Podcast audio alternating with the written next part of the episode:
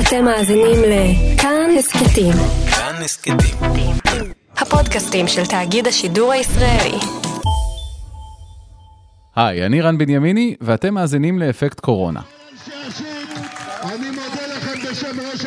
הפוליטיקאים שלנו אוהבים ללכת לפני הבחירות אל שוק מחנה יהודה או שוק הכרמל והתקווה, אבל הפתרון למשבר הפוליטי הכי קשה ועמוק בישראל הגיע דווקא משוק האוכל בוואן שבסין. מה שלא עשו כמעט 18 חודשים של חוסר יציבות, כולל שלוש מערכות בחירות, עשה נגיף אחד קטן. עדיף לנצח את הקורונה מאשר לנצח ברשתות החברתיות. אני וחבריי נמצאים כאן כי בחרנו בשליחות לאומית על פני שליחות מפלגתית. אחרי מערכת בחירות שלישית ואחרי משא ומתן ארוך שבמהלכו נשמעו גם איומים על מערכת בחירות רביעית, שלא ברור איך בדיוק רצו לקיים אותה בזמן קורונה, הגיע רגע לפני יום השואה הבשורה על הבנות בין הליכוד לכחול לבן להקמת ממשלת אחדות. גנץ הגיע לביתו של נתניהו בירושלים, ושניהם חתמו על ההסכם. אז מה כולל ההסכם הקואליציוני הזה? מה זו ממשלה פריטטית? אילו תקדימים יש בהסכם, ואיך הוא משנה את מבנה המשטר בישראל? האם הוא ניתן בכלל לאכיפה? ולמרות החתימה, מה בכל זאת המרחק שנשאר בין שני הגושים? ספוילר, הרבה יותר משני מטרים, אחרת לא היו חותמים על הסכם כל כך, איך נאמר, לא שגרתי.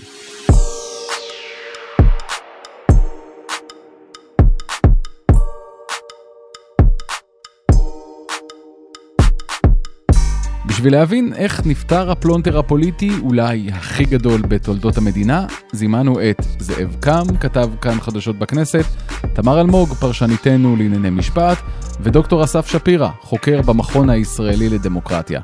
היי לכולם. אהלן. לפני שנמשיך ונצלול לעומקו של ההסכם, שאלה דוקטור שפירא, מה זה בכלל הסכם קואליציוני? מה ההבדל בין זה לבין ניסוח קווי יסוד של ממשלה חדשה? קווי יסוד זה מסמך חשוב, אבל פחות חשוב. זה מעין אה, החזון של הממשלה החדשה בקווים מאוד כלליים. משפטים כמו הממשלה תפעל להשגת שלום, לעם היהודי זכות לריבונות, הממשלה תפעל להגברת השוויון בנטל. ויש מסמך אחד של קווי יסוד לכל הממשלה. הסכמים קואליציוניים זה הסכמים שנחתמים בין סיעת השלטון לבין כל סיעה בנפרד, וזה הסכמים הרבה יותר מפורטים. לפעמים יותר מפורטים, לפעמים פחות מפורטים, אבל הם כוללים הרבה היבטים, כולל חוקים ספציפיים שסיעת השלטון או הסיעה השנייה השותפה לקואליציה רוצות להעביר או לא להעביר, כללים לגבי משמעת קואליציונית, וכמובן חלוקת התפקידים מבחינת השרים והוועדות וכן הלאה. ושני המסמכים האלה צריכים להיות גלויים ומתפרסמים באתר הכנסת. לגבי הסכמים קואליציוניים, נכון שלא כל מה שכתוב שם מתקיים, אבל הם בהחלט הסכמים שחשוב אה, לקרוא אותם כדי להבין מה הממשלה והכנסת אה, הולכות לעשות. זאב, ההשפעה של הקורונה על שבירת הקיפאון הפוליטי ברורה. פסקת הפתיחה אפילו של ההסכם הזה מתייחסת לנגיף. אין ספק, ולראיה, היו הרי אה, שתי מערכות בחירות עוד קודם לכן, שגם שם היה סוג של תיקו פוליטי או מבוי סתום פוליטי, ולא הייתה ממשלת אחדות, אה, למרות אה, שהיו צריכים להיגרר לבחירות נוספות בשל כך. אה, והסיבה, או אם תרצו, הרוביקון שחצה בני גנץ, היה באמת בהקשר של הקורונה. הוא אפשר להגיד שזה, אנחנו ככה אנשים מאוד ציניים בדרך כלל בעולם הפוליטי, אבל הוא אדם באמת עם ערכיות. והוא אמר לעצמו, אני לא מסוגל לגרור את מדינת ישראל לבחירות רביעיות, למרות שהבטחתי לא לשבת תחת נתניהו באירוע קורונה כזה, עם מעל מיליון מובטלים, אה, מעל 160 אה, מתים, וכבר מעל 13 אלף אה, נדבקים, והיד עוד נטויה לצערנו. ולכן הוא החליט שהוא שובר את המילה שלו, הוא הבין את המשמעות הפוליטית והציבורית, אבל הוא קיבל את ההחלטה מתוך הבנה שזה המעשה, האחראי לעשות. ההסכם הקואליציוני קובע שהחוק הרלוונטי יתוקן כך שממשלת האחדות תכהן רק שלוש שנים. בחצי השנה הראשונה היא תוגדר ממשלת חירום לעניין הקורונה, ויוקם קבינט קורונה שירכז את הטיפול במגפה ואת אסטרטגיית היציאה מההסגר. אחד הסעיפים הראשונים למשל אומר שבתקופת ממשלת החירום לא יעבירו שום חקיקה, בין אם זה חקיקה ישירה, כלומר חוק, שנוג... חוק ברור וראשי, ובין אם זה איזשהו תיקון לחוק בעקיפין, אלא אם זה נוגע לקורונה. יש שם עוד נקודה מעניינת. בתקופה של החירום לא, אה, אה, לא ממנים, לא מבצעים מינויים בכירים שדורשים אישור ממשלה. למעט מנכ"לי משרדים, שאת זה כן אפשר. למה זה מכוון? סתם דוגמה אחת שכמובן קפצה לכולם. מינוי של אה, פרקליט או פרקליטת מדינה. המינוי הזה, כרגע יש לנו ממלא מקום פרקליט מדינה, ומינוי כזה, יש לו, היום הוא מתבצע באיזושהי דרך בהחלטת ממשלה, מינוי כזה לא יהיה בתקופה הזאת. זה כמובן יותר מורכב, כי זה גורר שאלות, אבל זה, זאת ככה דוגמה אחת. למעשה, אתה, למעט נושא הגיוס, שאתה חייב לקדם אותו בחצי שנה הקרובה, כי בג"ץ קבע שצריך אה, לחוקק אותו, אנחנו נראה חצי שנה שבה אין קווי יסוד, אין מדיניות ואין שום מהלך שיובילו אותו בכנסת, וזה מעוגן בתוך ההסכם הקואליציוני, גם כן אירוע מאוד חריג שאפשר את ההקמה של הממשלה הזו. זאב, אילו עוד סעיפים מרכזיים יש בהסכם הזה? תראה, אני חושב שהסעיף המרכזי זה הסעיף שאנחנו גם אה, נראה אותו בקרוב בתהליך חקיקה בשבועיים הקרובים בכנסת. וזה הסעיף של קיום הרוטציה, וזה סעיף כמעט אה, חסר אה, תקדים, כי אתה לא זוכר מקרה שבו משביעים שני ראשי ממשלה במעמד אחד, ושהחלופה היא אוטומטית באמצע הקדנציה, בלי שצריך לכנס את הכנסת פעם נוספת כדי להשביע ממשלה חדשה.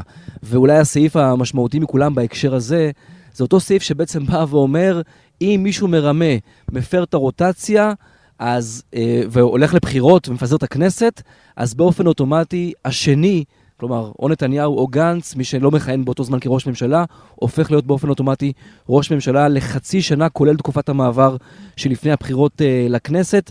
אלה דברים שהם גם שינויים של חוקי, חוקי יסוד, והם גם תקדימיים, אבל הם בהחלט גם באים להראות שיש פה אירוע מאוד יוצא דופן, שמכריח אה, שימוש בכלים יוצא דופן. כהמשך למה שזאב אומר, אז באמת מתקנים פה חוק יסוד הממשלה, שדורש אה, התיקון הזה של להשביע שני ראשי ממשלה ביחד, שאנחנו גם יודעים שזה התנאי מאוד מאוד חשוב מבחינתו של גנץ, זה אה, סעיף שדורש רוב של 61 חברי כנסת שיצביעו. מתקנים את חוק יסוד הממשלה, שהיום אומר שאפשר עד ארבעה סגני שרים. ובעצם יהיו יותר. חוק יסוד הכנסת אומר שיהיו בחירות כל ארבע שנים, לפי ההסכם הזה הם יהיו בעוד שלוש שנים. ואגב, לפי ההסכם הם גם מבטלים, זה אמנם לא חוק יסוד, אבל הלכה של אה, בית משפט עליון שאומרת שלא יכול לכהן שר כשיש נגדו כתב אישום. כלומר, או שהוא צריך להתפטר, או שראש הממשלה צריך לפטרו. ויש שם סעיף שאומר, שאם נצא מהשפה המשפטית, אומר דה פקטו שגנץ לא יכול לפטר את נתניהו, כמו שנתניהו לא את גנץ. אז זה, זה עוקף את ההלכה הזאת. כלומר, זה ברור כבר שזה יגיע לבג"ץ, וחלק יגיע לבג"ץ. זה לא אומר שבג"ץ מתערב.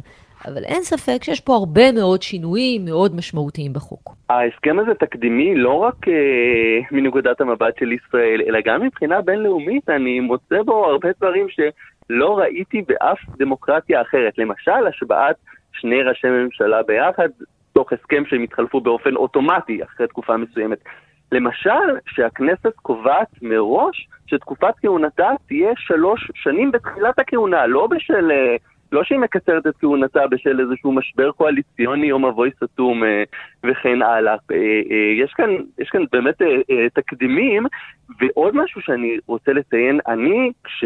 שמעתי לראשונה על ההצעות האלה, הייתי בטוח שיחוקקו את זה כהוראת שעה לכנסת הנוכחית. מעניין לראות שזו לא הוראת שעה, זה תיקון ממש של חוקי יסוד, ובמובן הזה יש לפחות פוטנציאל מסוים שהאפשרות הזאת להקים ממשלה שמבוססת על רוטציה כמו הממשלה שאמורה לקום, זה אפשרות שתהיה גם בבחירות הבאות, ויכולה אה, להיות לזה השפעה אה, משמעותית על הפוליטיקה הישראלית בעתיד, הפוליטיקה הישראלית בעתיד ועל באמת האפשרות והסיכויים שימשיכו לקום ממשלות רוטציה גם בעתיד.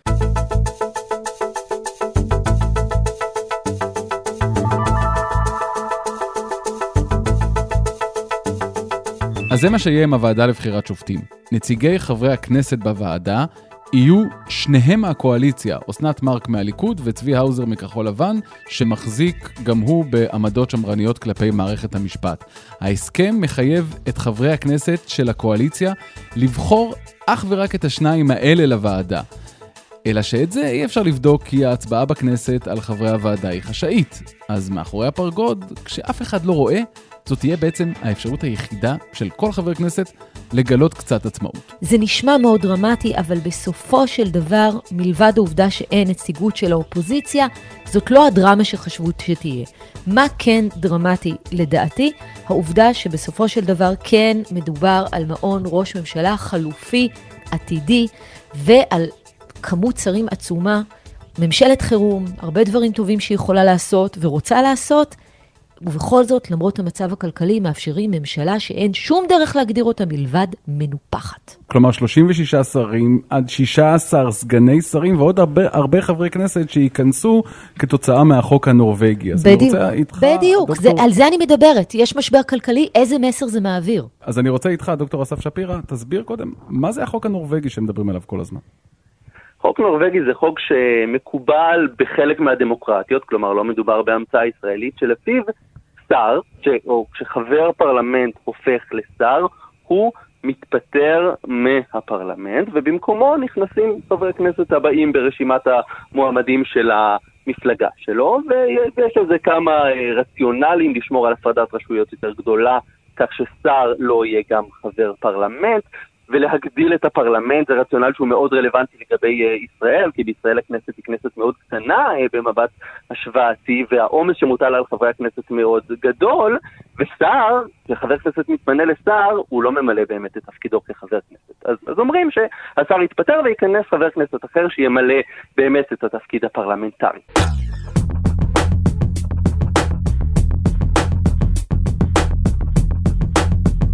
השר שהתפטר מתפקידו כחבר כנסת לא יכול בגלל זה להשתתף בהצבעות, אין לו חובות כחבר כנסת, הוא מקדיש את הזמן אך ורק לתפקידו בממשלה. אבל משום שבכנסת אי אפשר שיהיו פחות מ-120 חברים, צריך להיכנס הבא בתור ברשימה במקומו. וכאן יש בעיה, כי כחול לבן למשל רצה לכנסת ברשימה שיש בה גם חברים לא רק מכחול לבן, אלא גם מיש עתיד שנשארו עכשיו באופוזיציה. ולכן בהסכם הקואליציוני נקבע שאם שר מכחול לבן מתפטר מהכנסת במסגרת החוק הנורבגי, הבא בתור ברשימה שייכנס במקומו לכנסת יהיה רק מישהו מכחול לבן. על כל האנשים מיש עתיד ותלם פשוט ידלגו. אני מתנצל בפני כל מי ששכנעתי אותו בשנה האחרונה להצביע לבני גנץ וכחול לבן. לא האמנתי שיגנבו את הקול שלכם וייתנו אותו לביבי. ויש סעיף בהסכם שהוא מעין חוק עוקף בג"ץ, שקובע שבשנה הראשונה, בחצי השנה הראשונה, אם תהיה איזושהי מניעה נוכחית למינוי נתניהו לתפקיד ראש הממשלה, או לתפקיד ראש הממשלה החלופי, הליכוד וכחול לבן מתחייבות לא להציע אף מועמד אחר לתפקיד ראש הממשלה ובעצם ללכת לבחירות. זה מה שהעסיק בדיוק בשבוע וחצי האחרונים את שני הצדדים. אנחנו שבוע וחצי לא הבנו למה המשא ומתן לא מסתיים בחתימה. הרי הפערים היו קטנטנים, ואנחנו אמרנו שקרובים מאוד להגיע להסכם, ובכל זאת שבוע וחצי, שבועיים, היו תקועים בדיוק על הנקודה הזו. מה יקרה אם בג"ץ מחליט למנוע מנתניהו להיות ראש ממשלה, ובסוף... אה, צריך אה, להגיד, מה שהליכוד דרש בנקודה הספציפית הזו, הוא גם קיבל. את העובדה שזה לא יהיה בני גנץ שיהיה ראש ממשלה שלוש שנים, ולא יהיה מישהו אחר מהליכוד שיהיה בשנה וחצי הראשונות, אלא שיחזרו לכנסת ויתפזרו וילכו לבחירות, מתוך הבנה שליבת ההסכם היא הרוטציה. נתניהו ראשון, גנץ שני, ואת זה בג"ץ לא יכול לשנות כשהסיכומים הם פוליטיים בעיקרם. אוקיי, okay. ההסכם הזה קובע שכל הממשלה תהיה ממשלה פריטטית, גם מספר השרים ובקבינט ובכל פורום ממשלתי אחר. מה זה פריטטי? הפריטטי מתייחס אה, לגושים, לגוש הימין, שאותו מוביל הליכוד, ולגוש כחול אה, לבן, והפריטטי המילה בעצם היא שוויוני. כלומר, כל גוש מקבל אותם תפקידים מבחינה מספרית אה, בתוך הממשלה הזו, גם מבחינת שרי הממשלה, גם מבחינת שרי הקבינט, ועדת שרים לחקיקה, כל גורם או כל גוף בתוך הממשלה יחולק שווה בין הגוש של הליכוד לבין הגוש של כחול לבן, גם אם במספרים בכנסת גוש הליכוד הוא 59 וגוש כחול לבן הוא 19, בממשלה זה לא יבוא לידי ביטוי הפער הזה. כי הוא פריטטי, כלומר, הוא שוויוני. קשה קצת לקדם מהלכים בלי הסכמה, או בלתי אפשרי לקדם מהלכים בלי הסכמה של הצד השני. תשמע, אה, לא פעם ולא פעמיים הגדירו ממשלת אחדות גם בעבר כממשלת שיתוק לאומי. יש בזה משהו נכון, אבל אתה רואה שעובדה שבנושאים שצריכים להכריע בהם כי אין ברירה, לדוגמה בגיוס, תהיה הכרעה בהם. לדוגמה, החלת ריבונות, זה נושא שבו גם אם לא תהיה הסכמה בין שתי המפלגות הגדולות, תהיה הכרעה. בזכות הרוב שיש בכנסת לאחד, לאחד הגושים. מה שאומר שכל דבר שלא חייבים להכריע בו צריכים הסכמה לגביו, משהו שהוא חובה, צריך להכריע בו, והוא חייב לקבל את, ה, את ההידוק הזה, כי יש דדליין, כי יש סיבה אחרת שמחייבת הכרעה, אז מצאו גם לזה מנגנון שיוצא מהפריטטי ומאפשר הכרעה בכל זאת באמצעות הכנסת. במבט אה, היסטורי מעולם לא, לא היה, לא ראיתי הסכם קואליציוני כזה. תראה, הסכם קואליציוני מבוסס על איזשהו איזון בין מנגנונים שונים שנקבעים כדי לאכוף את מה שכתוב בהסכם, לבין אה, סוג מסוים, מינימלי, של אמון ורצון טוב. אין ספק שההסכם הזה, שהוא פשוט יוצר מערכת חוקית, משפטית, משטרית חדשה לגמרי, שאמורה לקום עוד לפני שהממשלה קמה, ההסכם הזה באמת מלמד על, על חוסר אמון אה, מוחלט בין הצדדים, מה, ש, מה שלא מפתיע.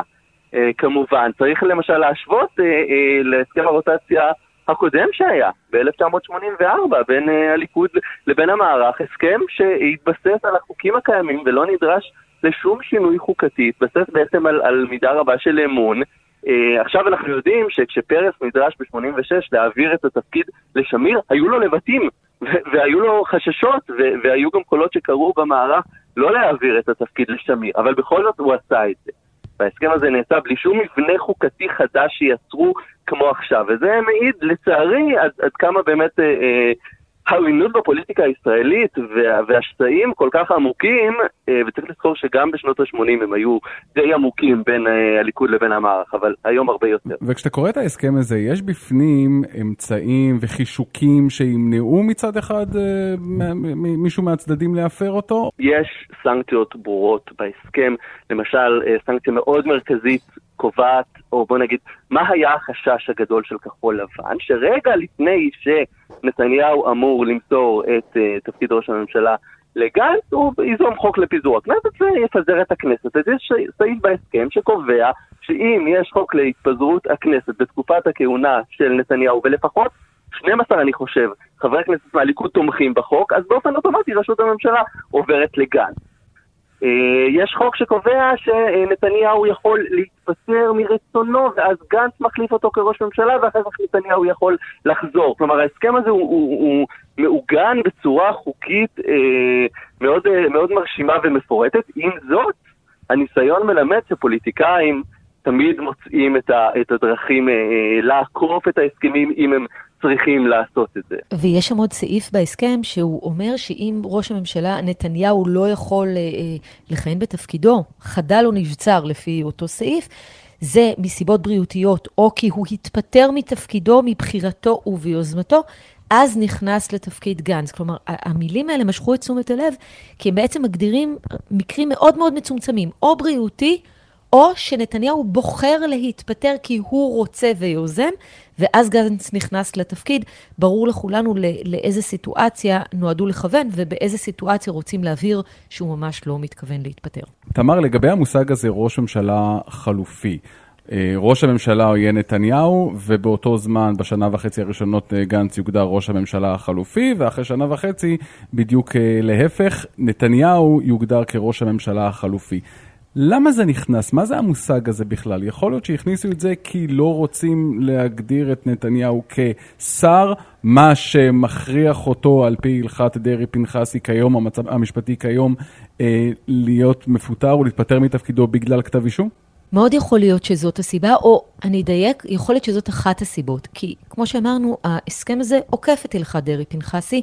ההסכם הזה, ברגע שהוא אומר שגנץ לא יכול לפטר שר מהליכוד, ברור שהוא מכוון לכך שגנץ לא יכול לפטר את נתניהו, גם אם יש כתב אישום נגדו. אז מאוד יכול להיות שהסמנטיקה הזאת מקורה בעניין המשפטי, או מכיוון שרוצים לחדש כאן ולומר שאין מניעה משפטית, אז ברגע שמגדירים, ממציאים הגדרה חדשה, הרבה יותר קשה לתקוף אותה משפטית, כי זאת הגדרה חדשה, אין לזה תקדים. אז יכול להיות שזה השיקול, עם זאת אני לא פוסלת שהתשובה נמצאת אצל אה, זאב, כלומר, אה, בצד הפוליטי, שיכול להיות שיש סיבות נוספות. אני חייב להגיד לכם שבשיחות שקיימנו אה, בשבוע האחרון, אנשים סיפרו לי שזה היה מסוג הדברים שהיה לנתניהו קשה להיפרד מהם, מהתואר ראש ממשלה. אז עזרו לו באמצעות זה שהוא לא נפרד לגמרי מהמש... מהמשתי המילים ראש ממשלה, אז הוסיפו לה מילה נוספת, חלופי. אה, כמובן שזה גם, גם קשור כמובן אה, לאלמנט של להבחין בין ראש ממשלה חלופי לבין שר, ההקשר שתמר דיברה עליו, אבל גם היה פה משהו סמלי. וזה הרצון לאפשר לנתניהו עדיין להרגיש שכשהוא יוצא מבלפור ומוותר על הדבר שהוא כבר מעל עשר שנים, אף אחד לא חשב שהוא יוותר עליו, אז הוא מוותר עליו עדיין עם טייטל שמאוד קרוב אליו. בסופו של דבר נראה על פניו שההסכם כן שומר על איזשהו איזון אה, אה, נורמלי, בטח בחצי שנה הראשונה, כי לא, לא תהיה בה ממש אה, חקיקה. בסופו של דבר המבחן יהיה, כמו בהרבה דברים, מבחן המעשה, התוצאה, וכמה זמן ההסכם הזה, שכתוב עם הרבה מאוד פרטים, אבל מעלה גם הרבה מאוד שאלות וסוגיות שצריכות להיפתר, כמה זמן הוא יחזיק.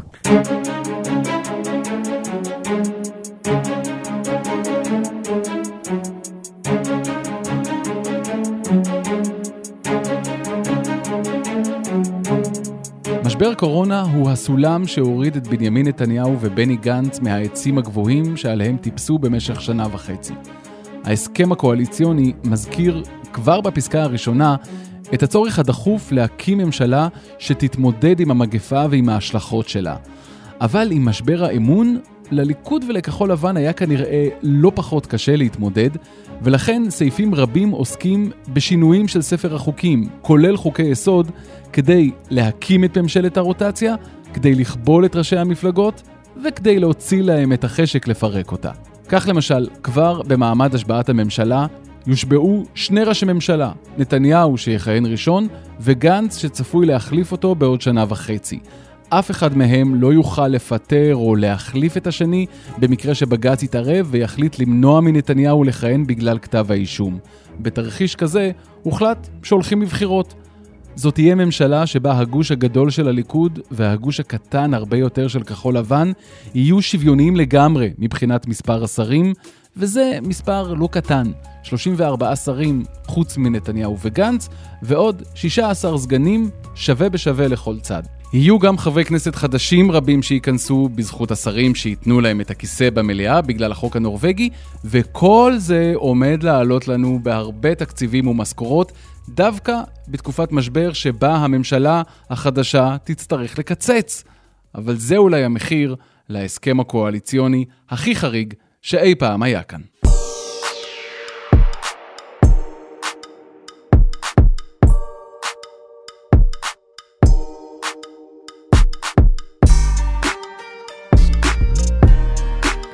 האזנתם לפרק בהסכת אפקט קורונה מבית כאן חדשות. את הפודקאסט הזה ערכה נועה אקסינר, הביצוע הטכני של גלית אמירה. אם אהבתם את הפרק, או אם יש לכם הערות על כל מה שאמרנו, אתם מוזמנים לכתוב בקבוצת הפודקאסטים החדשה שלנו, כאן הסכתים.